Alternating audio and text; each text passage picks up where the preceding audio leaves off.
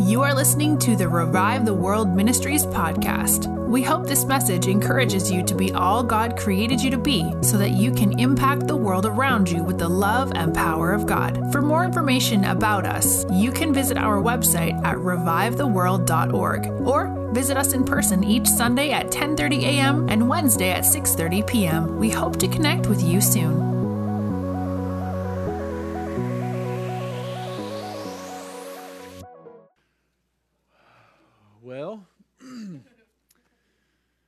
Y'all heard what I teach. We could probably just pray, and some of you might be ready to do that over. but um, I mean, I, I really don't know what to say. I'm just overwhelmed by God's goodness. You know, we, um, Lindsay and I said yes to this. Uh, October, I'm sorry, October is when we started the house um, meetings in 2013, and it was March 2013. We heard God say, "Hey, do this," and uh, I'd I'd made a deal with Him in 2000, December 2006, and I'd got on my knees and I was a broken, schizophrenic, addicted mess, and and um, I told Him, I said, "You build me back up the way you want me to be, and I'll, I'll do anything you want me to do. I'll go any, anywhere you want me to go. I'll say anything you want me to say." Uh, but I know that this, with the current state that I was in, this can't possibly be what you have for me and um, I flushed dreams away because of my choices and all those other things. And and uh, some had asked me, why would you ever give up a career in in uh, you know professional sports or whatever could have been for what you get to do now? And uh, I said, you know, sports would have been great, and, and the money probably wouldn't have been too bad either. but we get to be a part of God changing generational lines, you know, and the testimonies that you hear are all because of His grace and uh, and because you know Lindsay was willing to say yes in this thing. Because if it wasn't for her, uh, I wouldn't even be the man that I am today. And so um, I'm going to miss you guys over the next eight weeks. It's really hard for me. To, I've never been gone a longer than a week. Um, and as Sarah said, you know, I'm leaving on a.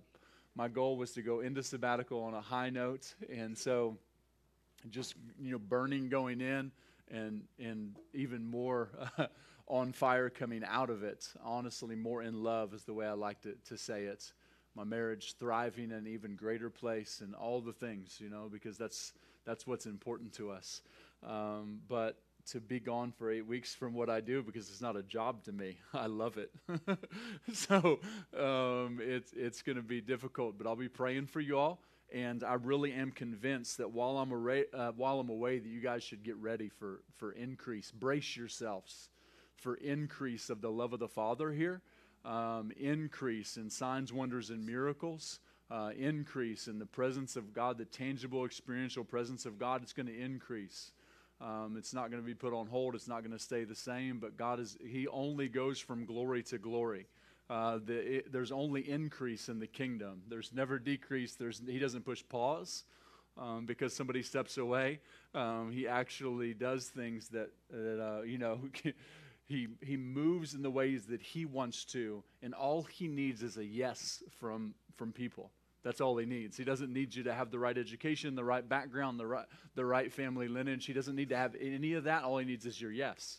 That's all. That's all. He, that's all. I, I didn't have any of those things right? I, I, didn't have all, all the, I wasn't a fifth generation pastor. I didn't have all that stuff. I, I didn't grow up in the church. I didn't, I didn't have much. I found out actually worked out really well for me. I didn't have to unlearn some things that some people had to unlearn. Um, but he, he just says, just give me your yes and I'll take the weak things of the world and confound the wise. I'm like, boy, you sure are good. So it feels really good to be able to step into this place um, of sabbatical for eight weeks and knowing that you have uh, a team of friends, actually, is what we really are. We're really good friends. Uh, to to not just you know, it, and a lot of you got kids in the room. It, it would it's similar to when you when you when you birth a child. I'm not going to speak to that because I shouldn't, but uh, men shouldn't speak about that. You know, I want to make that mistake. But uh, have, having, you know, a son, it's like leaving your kid with somebody to take care of your kid for, for several weeks.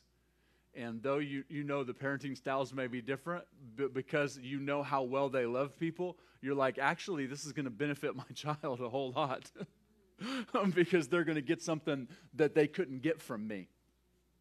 And under Sarah's leadership and the team, uh, you're going to get some things that you couldn't you couldn't get through me because I just don't have them. And it's not made to be that way because we're the body of Christ. And when we come together, we each bring a piece. And when we all come together with our piece, you get a fuller picture. Yeah. And so that's why we've been having several people teach now for years so that you can get a fuller picture of the kingdom. Because if I, if I taught every Sunday, it would do you a disservice. And that's the way that it's supposed to be in the kingdom. I never want to get addicted to one person's voice unless it's Jesus's. right? I, have my favorite people that I like to listen to and I like to read, but I don't want to get addicted to anybody's voice but Jesus's. And so, it's uh, I'm I'm gonna I want to really just I want to honor dads, and I really believe that the Father's going to bring some healing today in, in a short amount of time. I'm not going to keep you a long time. I want you to be able to get to Father's Day. I want you to be able to celebrate dads. I know some of you are uh, grieving the loss probably of, of fathers you don't have around any longer, right?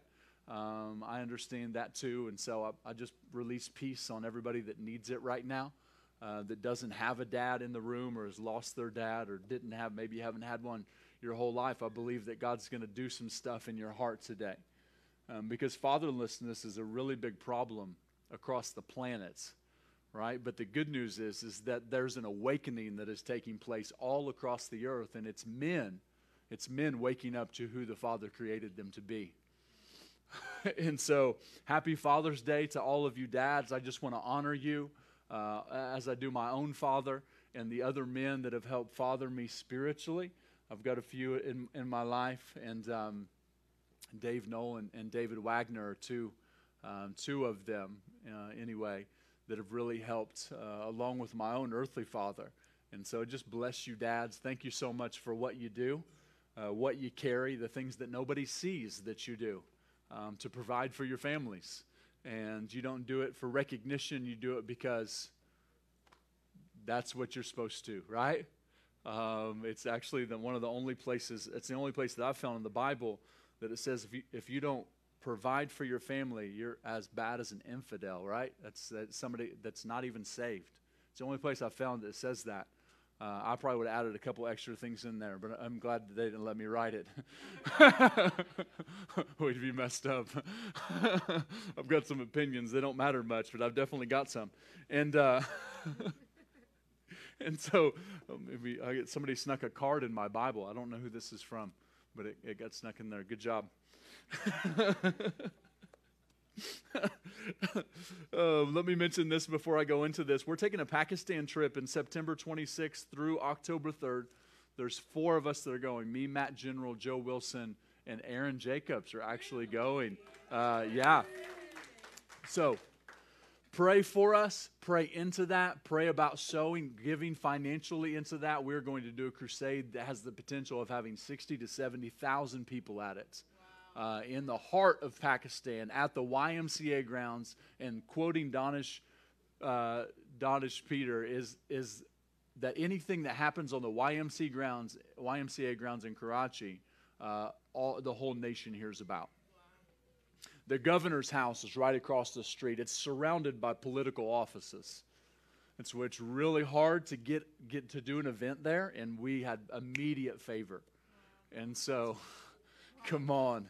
Jesus is, is shaking Pakistan in a real good way, and lots and lots of hearts are being transformed and changed. And his dream for Pakistan will come will come to pass because he he always gets what he wants. And so, so today I want I want to talk to you about um, just your own personal solidifying your own personal identity.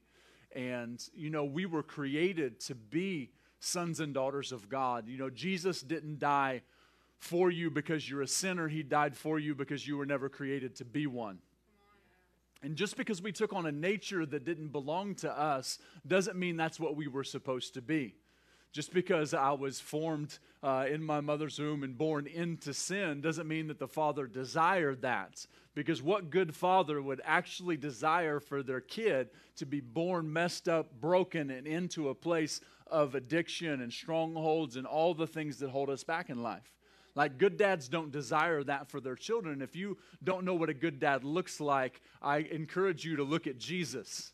In the Gospels, Jesus is the one who models what the Father looks like. It says it in John, the Gospel of John, chapter 1, verse 18. I'm going to paraphrase it, but it, it says in every translation that you read it in something very similar to Jesus actually declared the Father to us. His life actually spoke to us and said, You need a representation of what the Father looks like? Look to me. That's what Jesus said with his life. And then in Hebrews chapter 1, verse 3, one of my favorite places, it talks about how Jesus is actually the exact representation of the nature and character of who God is.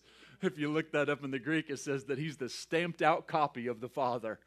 I'm like, whoa, that's good. Because I don't know about you, but when I came to Jesus, I needed to, I needed to be able to trust God. That's what they told me I needed to do, but I couldn't see him. I'm like, how do I trust this God I can't see? And so then the Holy Spirit began to direct me through people and through revelation in the Bible. And He said, This is what you can do. You can look at Jesus, and Jesus is the exact representation of what I look like. And if you see it in Jesus, then you know it's a part of my nature and character. But if you don't see it in Jesus, then you have reason to question it. And I thought, okay, I can get with that. That'll work for me. I need to be able to see something because I came into the kingdom with a lot of trust issues. You ever had trust issues? Like everybody's been hurt, broken, right? Lied to, uh, rejected in some form or fashion, even if it wasn't intentional. People fail us because they're people, right? Uh, people fail us, and, and, it's not always intentional. Uh, a lot of times it's because there was this perpetual generational thing uh, of just cycles of, of people that did not know how to love properly, did not know what Jesus looked like, did not know Jesus, and didn't take the time to, to get to know Jesus. And if you haven't noticed, that there's not a lot of men in the church. I, I, I travel some, you know, and see overseas. It's no different than it is in America. There'll be 75% of the congregation will be women anywhere that I've been.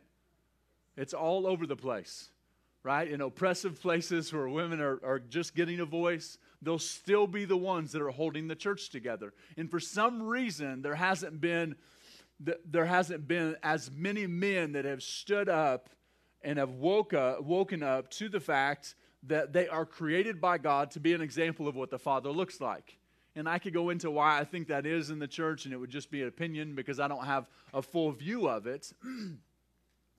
But a lot of men have just decided that it would be better for the wife or for, for the woman in the family to lead spiritually. and I, can I tell you that that's where dysfunction happens? Is it's, it's out of order, not because the woman's leading, but because the man and the woman aren't leading side by side.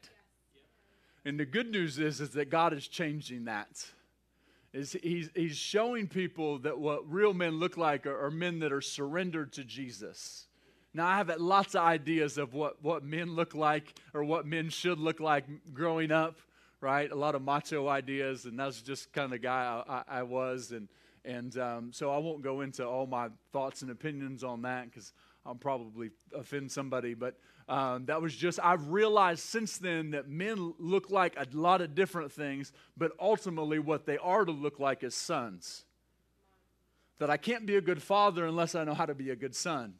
And that when I try to be a father without knowing who I am as a son of God, what happens is I continue to create this perpetual cycle uh, of the things that have been done in the past and the hurts that have been done to me. And I continue to release the same belief systems that have been going on for generation after generation after generation because I don't know any better and I actually don't have the ability to do anything else because I tried to do it in my own strength and I wasn't created to do it in my own strength. I was created to do it by the grace of God. Because grace, one of my favorite definitions of it, because it's very broad and I can't sum it up for you in a few words, but one of my favorite definitions is that it is the divine enablement upon the heart of mankind. And what that means is it's a supernatural ability to be able to live out what God says we can. It's so good. And so, what I'd like to bring your attention to is the life of King David. You're familiar with David and Goliath? If you've ever watched a sports movie, the analogy's probably been in there, right? It's a great analogy. You know, the underdog destroys the uh, destroys the giant. You know, I always I always root for the underdog in the NCAA tournaments. Anybody else like college basketball? It's one of my favorite tournaments of the year. It's just I just I love I love sports. Um, and so, if you haven't read it, it's in 1 Samuel, uh, verse or chapter 16 and 17, and you see in verse 16 that that David, who uh, some would say was conceived in sin or was conceived out of wedlock, because when the prophet came to anoint the new king, all the sons of Jesse were there except for David. See, his dad didn't even call for him he was already counted out. And so then the prophet went down the line, and there were all these young men that looked like they should be kings. Good looking, strong, built, tough, right? Looked like warriors because kings fought in those days. there, was, there was only one kind of king you were getting, and you better be able to wield a sword, right? That's the, that's the way it was. It's just, just the, it was just the culture. And so when the when the prophet he the first one he came to, he said, This hey, this looks like him. And God spoke to him and he said, I don't look at the outward appearance like man does. I actually judge the heart. I remember years ago being in here at a, I don't know if it was a Wednesday night or a worship night, one of the two, and I remember struggling for for the first handful of years uh, with the amount of people that would be here on any given any given day. Oh, and because in church culture, that's kind of what you're judged by. It's the first question that people ask you when they find out you're a pastor. Um, I don't know why they don't ask you what God's doing. I don't know why they ask, don't ask you about the miracles that are happening or what's God revealing to you right now or any of those really good questions. They always ask you how, how many people, uh, I, I like this one the best. How many people are in your flock? That's my favorite one. You know, I wasn't raised in church. But the first time somebody asked me that, I'm like, I don't know. I don't tend sheep. I'm not. Maybe you've mistaken me for a farmer. I don't. I don't. I grew up in the country, but we didn't farm. We did fish and run hills and hollers and you know seine minnows and and shoot stuff, whatever. But uh, we, I'm not even talking about live stuff. I'm just like we just shot random things. You know what I mean? Trees and stumps and whatever. He just, that's what we did. You know, I, I, I loved it. And um, so I, I, struggled with that for so long. And I remember being in here, standing right back there where Owen is by the sound booth. And I asked God, I said, Am I doing something wrong? Like, am I doing something I'm not supposed to be doing? Am I, uh, am I doing something? Am I not doing something I am supposed to be doing? And he spoke very clearly to my heart. And he, he said, I don't judge success the same way you do. And so I'm listening. Please tell me more. And he said, I, he said, Are you being obedient? I said, Yeah, I think so. And he said, Well, that's success to me. See, success, according to American standards, there's something that, that try, they try to fit a man, they try to fit a woman into, and they say, if you look like this, if you make this amount of money, if you have this, if you wear this, if you drive this, then you're successful. And it infiltrates the church. And we begin to think like the world, right? But we're Christians. and sometimes I just need to remind myself that I'm saved and who I am. and that it's okay that I think different. It's okay that I talk different as long as I continue to love them the way that they were created to be loved and not look at them differently because, regardless of what they do or how they speak. So he said, You're, you're being successful because you're being obedient. And I'm like, that's a, you know, that wasn't the only time he had to tell me that, but it was good news to me. And, um, you know, when when the prophet came to anoint those young men, that's what I imagine that he was he was finding out that God doesn't look at people the same way that we do. And so he asked Jesse, the father, he says, You got one more? Where's your other son? You got another one? And he's like, Yeah, he's out tending the sheep. And so he calls in David and he anoints him king. And it says in the Bible that the, the Spirit of God came upon David and never left him. You know, David made mistakes in his life if you've ever read about him. But the Spirit of God never left him.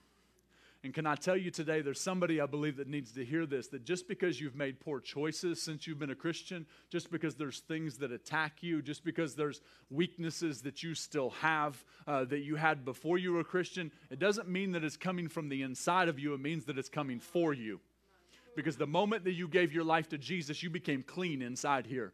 You became sinless, you became righteous, and you became holy. And regardless what you feel like, that's the truth. And truth is to actually trump my experience.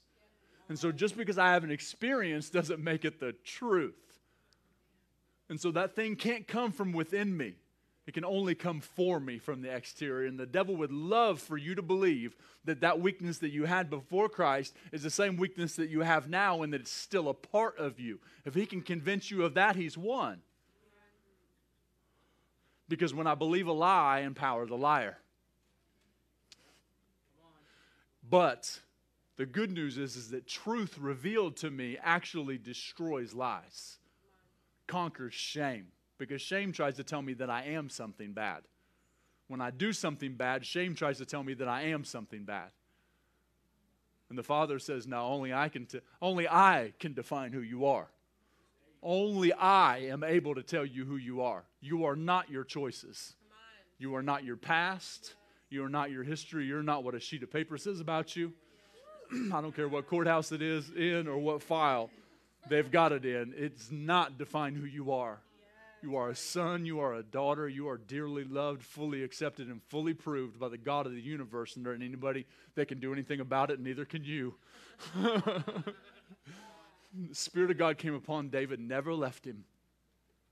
And from that moment, he didn't stop tending sheep, but he did begin to do something different he had never done before. And he began to actually be the armor bearer of Saul.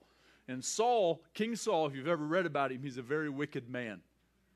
And Dave I won't go into David's example of what honor looks like and dealing with King Saul. It's one of the greatest examples of what honor looks like in all of the Bible. And I believe that David is a representation of Jesus for multiple reasons. One of them is, is that Jesus came through the Davidic line. and so King David actually operated out of ways in the Old Testament that were new covenant principles. He pulled them into he pulled them into a time that was inferior to the new covenant, into a less inferior covenant. And he did that by faith. And so King David becomes Saul's armor bearer because we need to, to actually learn from the people that are in our lives. It doesn't mean that we learn all good things, but we do learn from their mistakes and we learn from their successes. And so David surrendered to his king because it was the right thing to do. because when you come into a kingdom, you surrender to the king, surrender your rights and everything. and so King David did that. So even though he had been anointed king, he was waiting for the opportunity to be able to step into the place that God said he would. Can I tell you right now that some of you are in, in preparation? You're in preparation for what's to come. Many people don't like preparation. I didn't like it. I was in it for years. You don't oh, you know that God's called you to do something, you feel like you're supposed to be in this specific position or owning this business or doing this thing or in another country or whatever it is. And can I tell you that that whole time that you're thinking about the future, if you would stay present in the now, would actually help prepare you for that future moment because God uses everything, every relationship, every job, every person around you, every opportunity He will use to increase your character and increase you in knowing Him and your dependency upon Him. I, can I tell you that every single season is filled with opportunities to learn to trust Him more? That's what it's all about. You're walking away from ministry for eight weeks sabbatical, it's all about trusting Him right? Whether you're having a child and in an unsure world, it's all about trusting Him. Whether you're putting yourself out there and starting your own business, it's all about trusting Him, right? On a daily basis, it's all about trust. The faith and trust are interchangeable words. We call them synonymous. Is that if I have faith, it means I trust Him. It goes back to that trust issue. It's so important for me to be able to see the Father clearly because when I do, I'll trust Him. I'll realize that He's trustworthy. Right? There were songs that we sung this morning that I could feel in the room. We were talking about, I trust you. I could feel it in the room. Is like, I don't know if I really trust you because I really don't know who you are.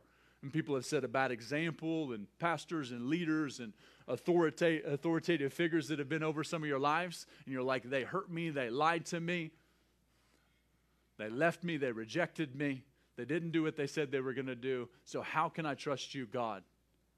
All right?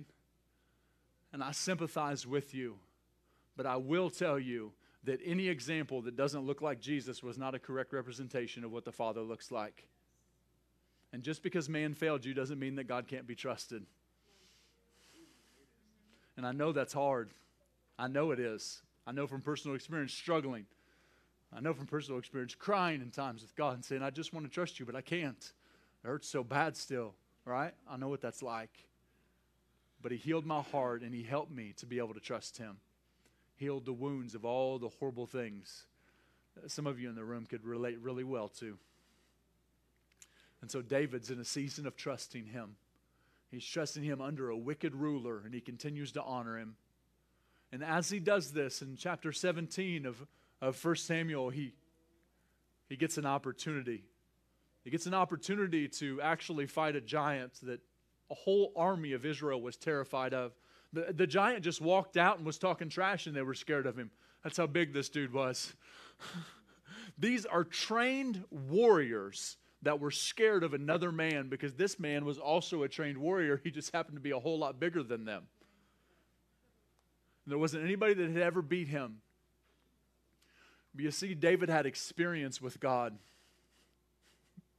And he goes to give his brother some, some food that his dad had asked him to take to him. And and he hears this big giant talking trash to the armies of Israel, and he says, Who is this Philistine that's going to talk trash to, to God's people? and he tells the king, He says, I'll go out and fight him. And the king laughs at him. he laughs it off like, There's no way. You're just a kid. And he's been a trained warrior since birth. And then immediately, what, what David does is he, he accesses his memory bank of what we call the goodness of God, or I like to say the testimony of the Lord. And sometimes our memory gets so clouded with the things that have happened that have been bad. And we've focused on them so long, it's the only memories we feel like we have. And we forget that God has spared our lives, has rescued us, how it could have been a lot worse and then I mistakenly misplace the testimonies of His mercy when I need to access them in a moment and remember that He is for me. And if He is for me, it's all I need. And David, memory isn't clouded at all, remembers the times when he was out protecting those sheep. And he said, Hey, King, let me tell you about some experiences I've had there was a, a bear and a lion, and when they would come for the sheep, I would make them run. And if they didn't, I would kill them. And the same God that delivered me from that lion and that bear is going to be the same God that delivers me from this giant.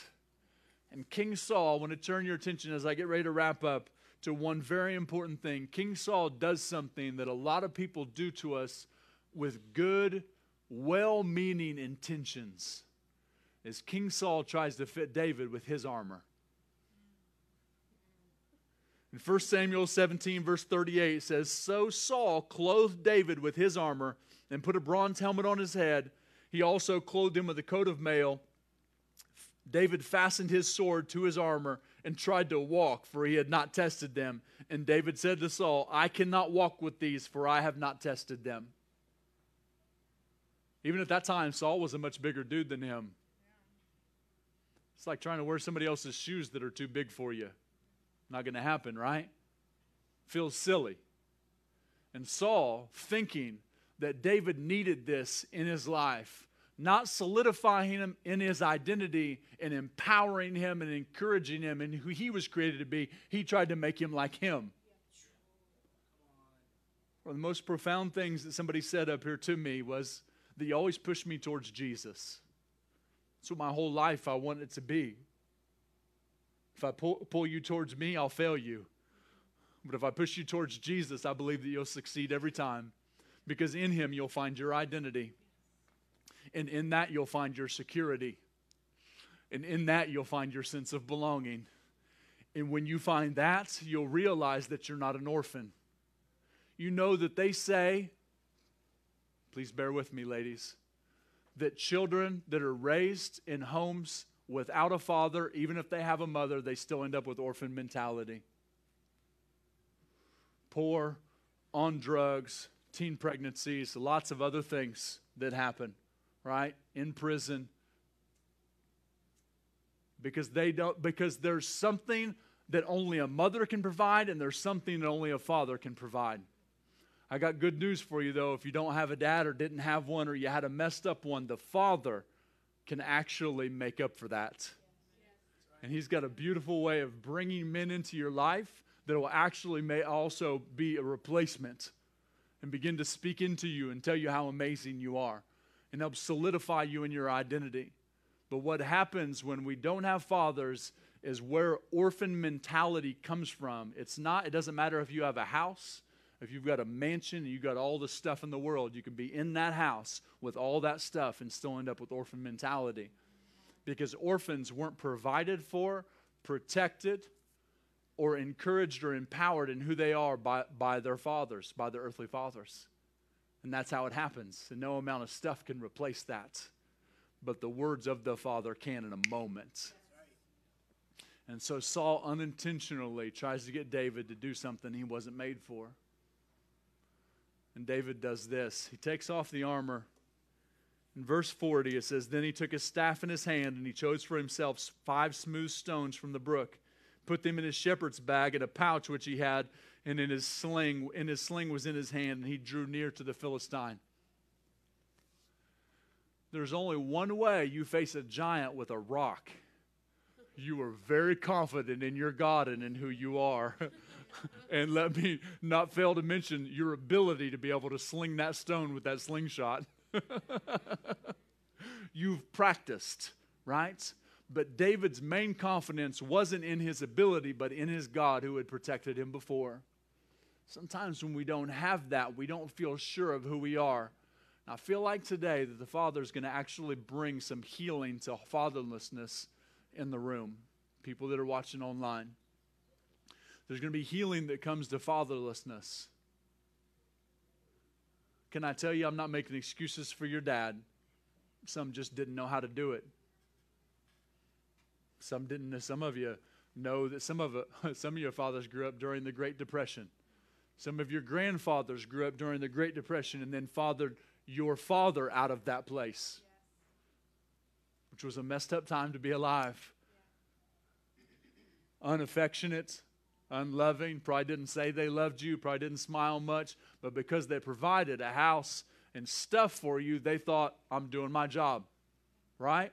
Which is a beautiful thing but they didn't know how to articulate and reassure you in that you're loved, you're accepted, and you're approved. And that comes in a lot more than just giving you stuff. All right, I've done. Raised a son. He's just turned 21 yesterday. Was it yesterday? It was the day before. it was the 17th. I know what it's like to not do those things for your kid because they didn't know how. Thankfully, that the father stepped in before it was too late. All right? I actually believe as long as you're breathing, it's never too late. Whether you're 15, 25, 50, 80, the Father can heal your heart from fatherlessness and actually change your family line in a moment. Because, because check this out though David had faults in his life, when he realized this is what I see in, in, this, in this short passage right here from verse 38 through 40 is that in this moment when Saul tried to put his armor on him, David actually woke up to who he was created to be. And when he woke up to who he was created to be, the, di- the Bible will prove to you that he never lost a battle. eight to nine major battles and, and close to 66 actual battles, and David never lost one. and I believe it has everything to do with knowing who his God is and knowing who he was in him. So I want you to stand to your feet. Let me encourage you. If anybody's ever told you that you're just human and you'll lose battles, I'd point you to David and tell you that just because you have doesn't mean you have to continue to. But if you do lose, know that there's grace and mercy there to empower you. And I can guarantee you one thing that the Father will always do for you is that He will always pull you closer to Him in every situation. That's how you know it's Him when He speaks. He's pulling you close to Him, He's not pushing you away.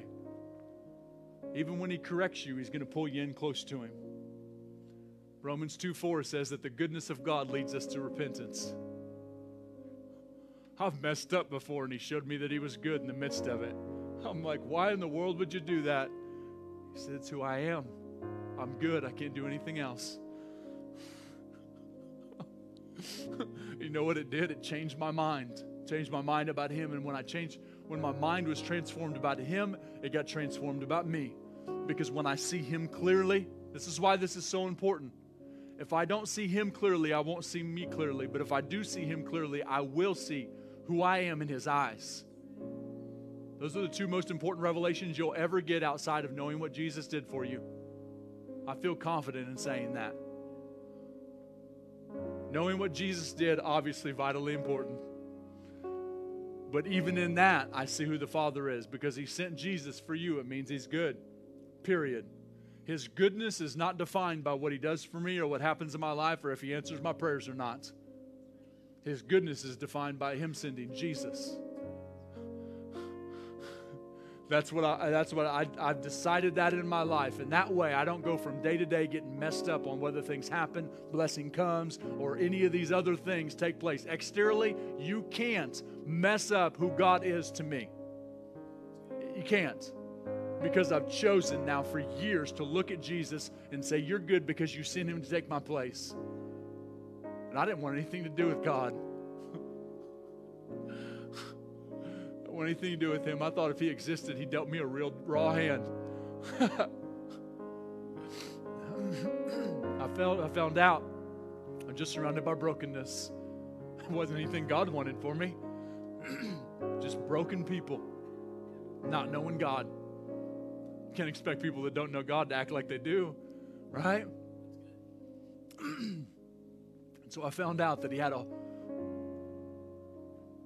he loved me in ways I didn't know I could be loved. Right now, I just feel like the love of the Father is coming into the room to heal every broken spot, every place of fatherlessness, every bit of abandonment, every bit of rejection, every place that your dad should have showed up for you and he didn't, every place that he should have been there but he wasn't. Maybe he was in the house but he was absent. Maybe you couldn't get his attention. Maybe he couldn't give it to you. Maybe he didn't know how. I know there's lots of excuses.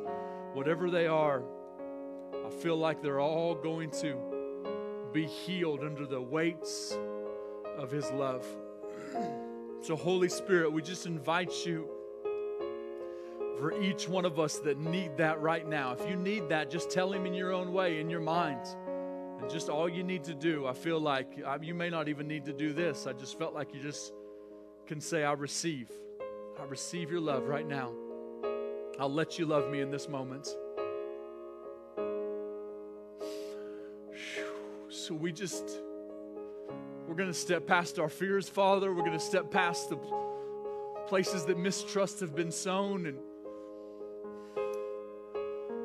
and for some of us in the room and watching, I know it's, it's not easy to say, I'll let you love me in this moment. But I can tell you that if you do allow it to happen, it will be well worth it. And so we step past all that right now, Father, and we just surrender to your love. For some of us, we're just going to do it afraid. We're going to trust you in this moment to love us, even if we're scared. So I thank you, Father, for bringing healing into hearts in this room right now. Thank you for bringing healing to every person that needs it, every bit of rejection, every bit of abandonment, every word that was spoken that was outside of your identity, everything that people tried to place on you that you weren't made for, that was just a good thing to them, but it wasn't what you were made for. I thank you for those things being broken off right now in Jesus' name. I release the love of the Father into the trauma center of your body in the name of Jesus and break every single one of those lies off of you. The power of them, the record that continues to play in your mind that you're a failure, that you won't amount to anything. I just break the power of those lies and pray the love of the Father and the truth of who you are as a dearly loved son, dearly loved daughter, accepted by the Father, not based on your own merits, but because He loves you and His mind will never change about you. That that record's going to stop today. That those things that are going on in your subconscious are going to be silenced and filled with the truth of what He says about you. That you are, as it says in Colossians 2:10, you are complete in Him. Some of you have been looking to be made complete, made whole in so many other ways. And can I tell you today, the only place you will ever find it is in Jesus, is in the arms of the Father. If you will let Him love you, it will not disappoint. If you will let Him love you, it will be everything that you've been looking for, everything that you've been longing for, everything that you wish you had, you can find in Him. You can't fill that hole with anything else. I tried. I tried so many things. Everything left me empty and wanting more. And when I fell into the arms of my loving Father and I let Him love me in a moment, it changed me for a lifetime. So I thank you, Father, for loving us in this moment. I hear Sarah playing that song. Will you just sing? Will you just sing that, Sarah? Yeah, I just feel like as Sarah sings this over you, it's going to just solidify the things the Father's doing. Just let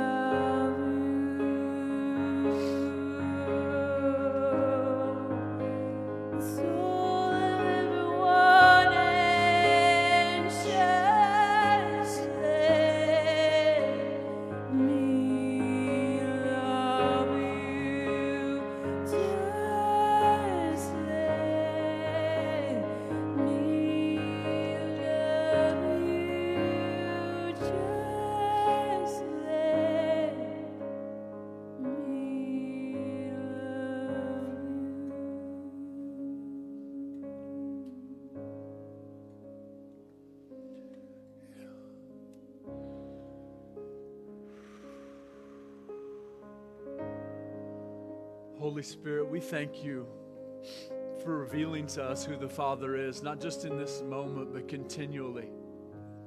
That you would point us to Scripture that would solidify the truth of who we are. That we would see like never before, that our senses would be heightened, our awareness heightened to the truth of who you say we are, of what you say about us, and every other voice would be drowned out by yours.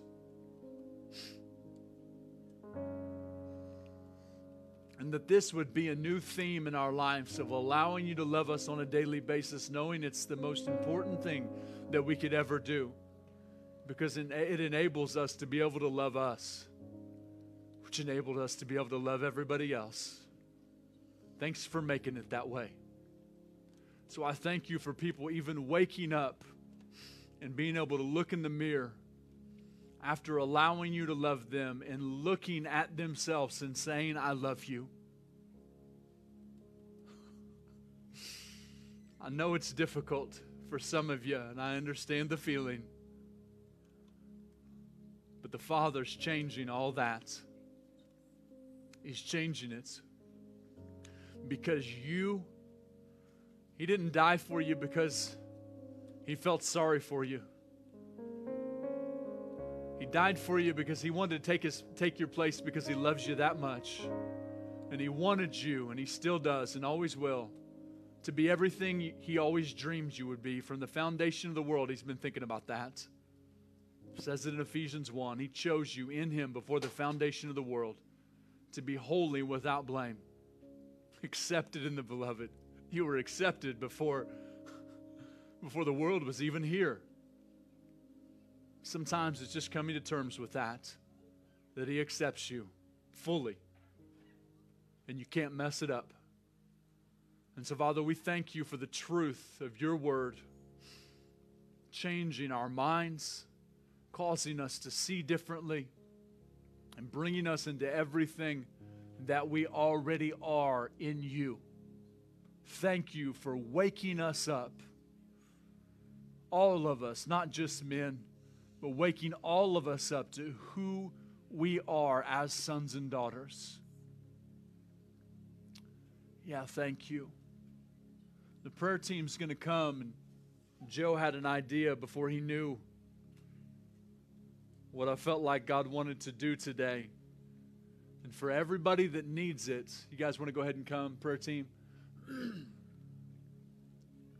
I have a feeling it's going to be a prayer team of men. And the reason for that is is because anybody that needs a father's blessing I want you to come up and get that from these men. And if you don't know what that is, let me just explain it to you in 60 seconds or less. Essentially, what it is is not taking the place of your father, but it's standing in for them and doing something maybe they weren't capable of, or maybe they're not here to do. And what these men are going to do is they're going to tell you, they're going to, they're going to speak words to you that every person needed to hear from their own earthly father. They believe in you, that they believe in what you're, dream, what you're dreaming for, that you can do anything that you were created for, that you can run wild and free in everything that the Father has for you, things like that. And can I tell you from personal experience, from receiving it and giving to others, that it's life altering in a moment. So if you need that, go ahead and, and start coming up. You need prayer for something else, they'd be glad to pray for you for that too. If not, you got places to go and people to see. We thank you for spending part of your Father's Day with us. We're incredibly grateful. We really are. I'm grateful again for you dads. If it wasn't for dads in my life, I wouldn't be the man that I am. So thank you for what you're doing. We bless you guys. I pray that truth just continue to empower you as this coming week goes on and that you would just encounter him over and over and over again until it's just a daily thing that you expect if it's not already. In Jesus' name. Love you guys.